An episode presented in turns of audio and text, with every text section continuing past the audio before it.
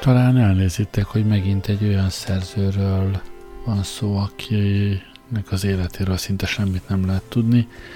Sigismondo di Indiának hívják, és nekem mondjam, nem tudom, hogy ez a di India név, ez, ez honnan jön neki.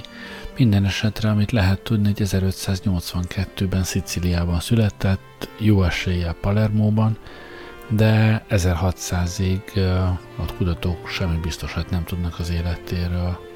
Aztán 1600 és 1610 között nyoma van annak, hogy, hogy különböző itáliai udvarok szolgálatában élt, beutaztam mai Olaszország egész területét.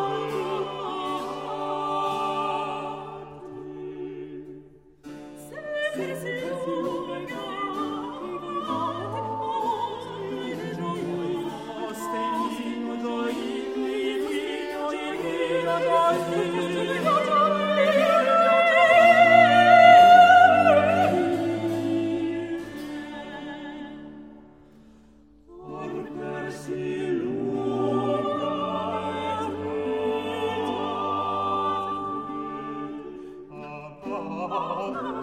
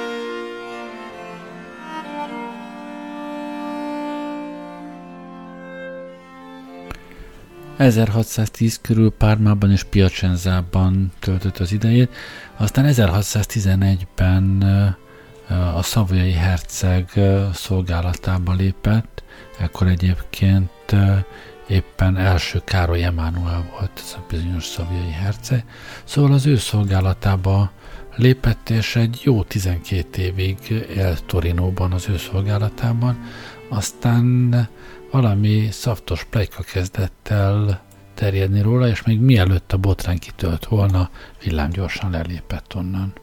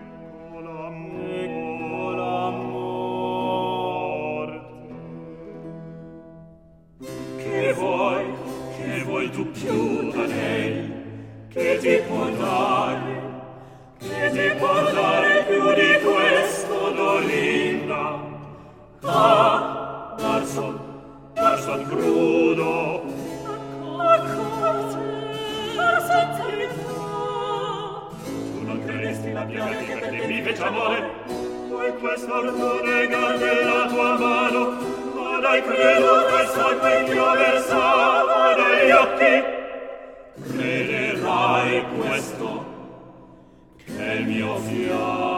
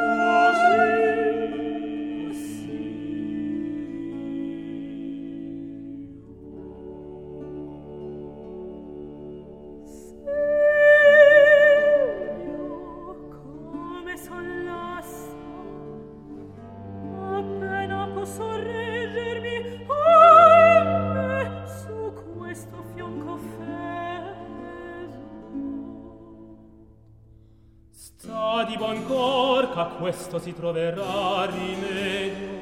A noi sarai tu cara soma, e noi a te sostegno.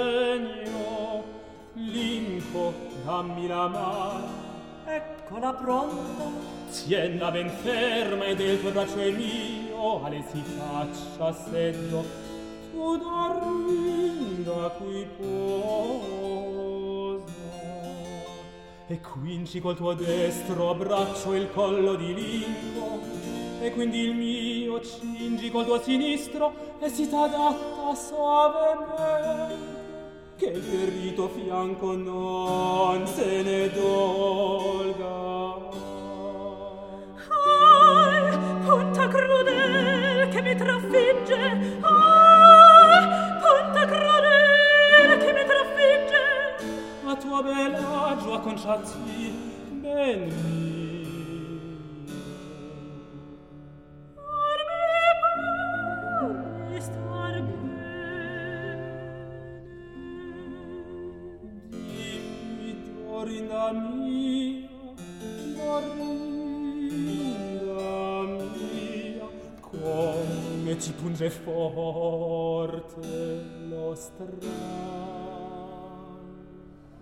If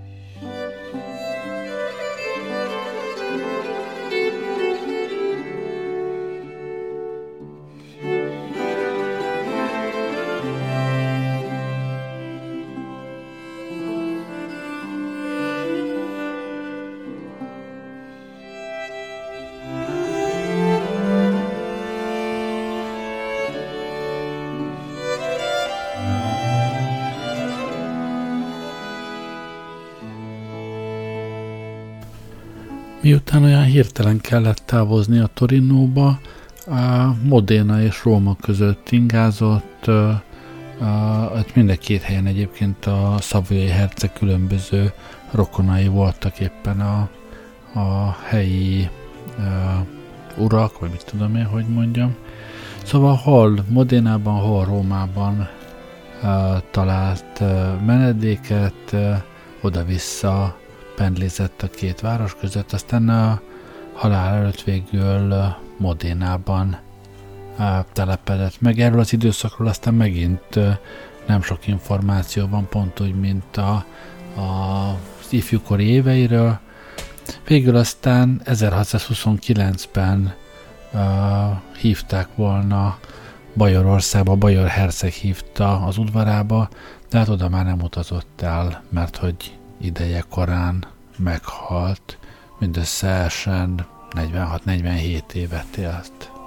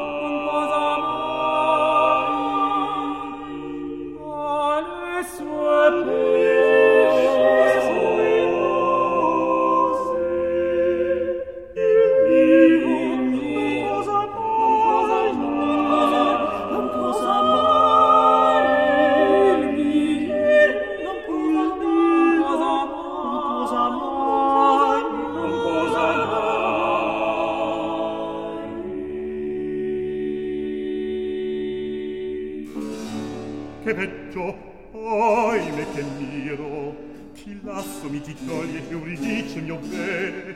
Chi mi t'invola ahimè cara degli occhi miei luce pupilla. Di dunque del mio cuore chi dell'anima mia lasso mi priva. Oh che qui non veggio ch'alcun porga soccorso al dolor mio.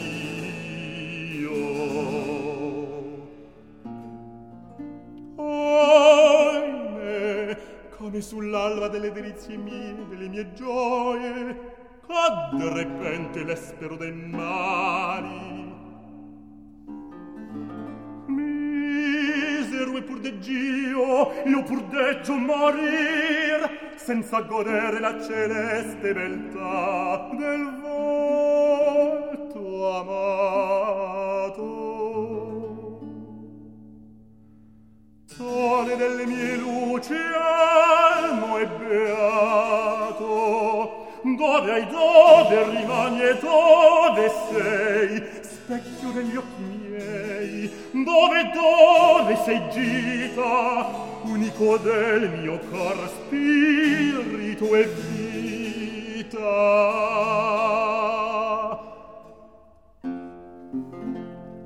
A voi del tenebroso e basso regno principi eterni A voi tartare numi, a voi chiedo mercede. A me l'anima mia tosto rendete. O me, fra le vostre ombre anco accogliete.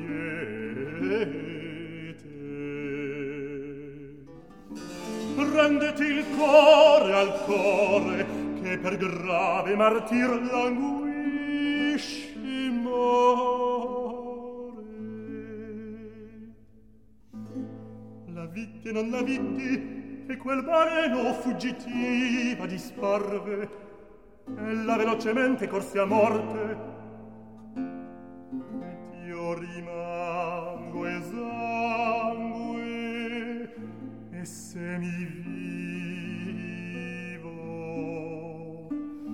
della mia vita privo.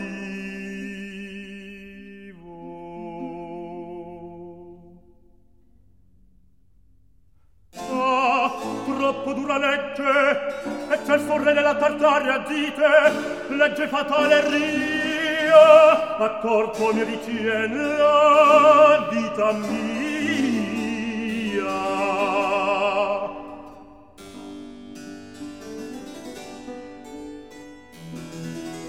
lasso, lasso che io moro, e pur convienni, datemi o sol partire, senza mirarti e senza te morire.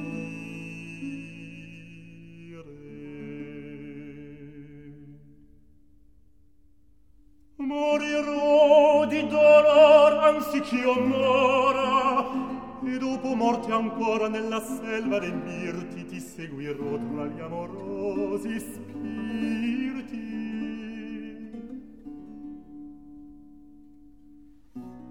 Io parlo e non rispondi. Oh dell'anima mia fa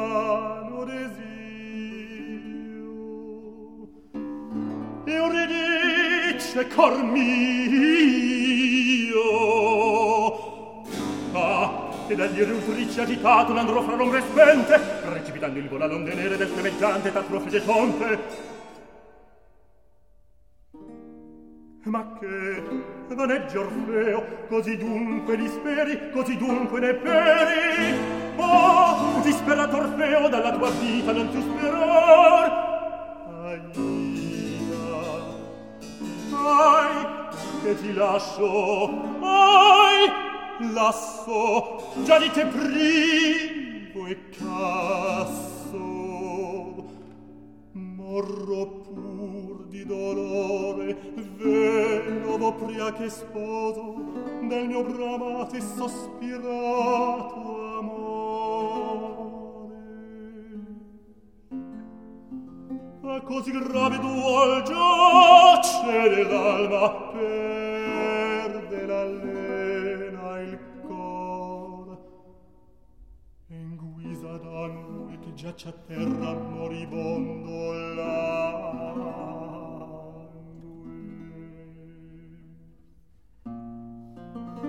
Tremando a ghiaccio freddo il viso e sm privo di moto, tramortito io resto.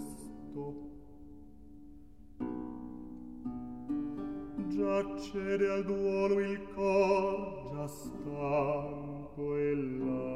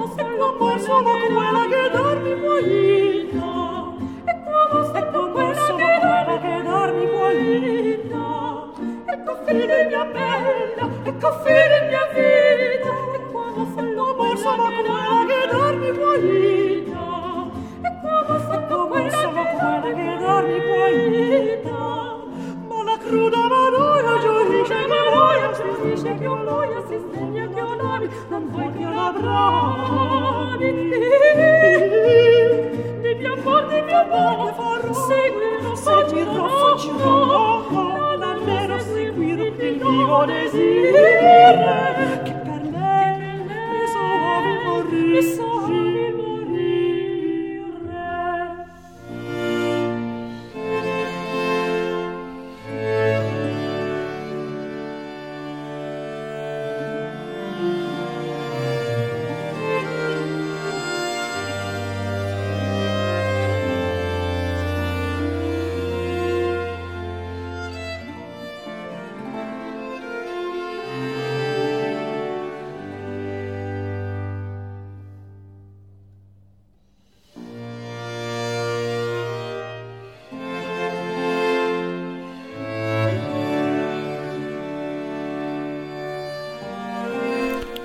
Nem tudom, kell -e mondjam, hogy hát én teljesen oda vagyok ezekért a késő reneszánsz, korabarok kismesterekért.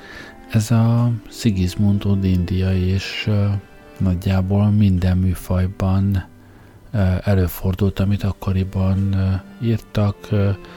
Misét, kanconettát, duetteket, dalokat írt, írt négy kötetnyi színpadi művet, pastorálokat, baletteket, komplet operát azt, azt pont nem írt, de hát mindezek közül is kiemelkedik az, amit madrigálokban letett az asztalra, úgyhogy ma nem is hallgattunk mást, csak madrigálokat tőle, leginkább az öt szólamú madrigáljai közül, de volt néhány két és három szólamú madrigál is.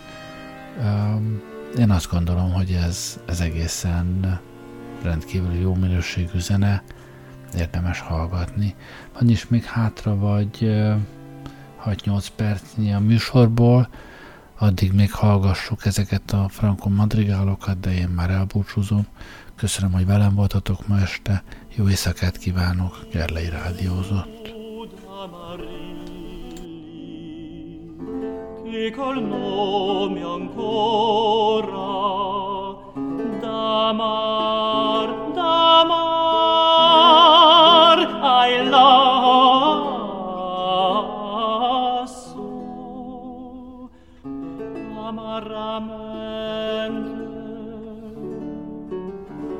amaramente insani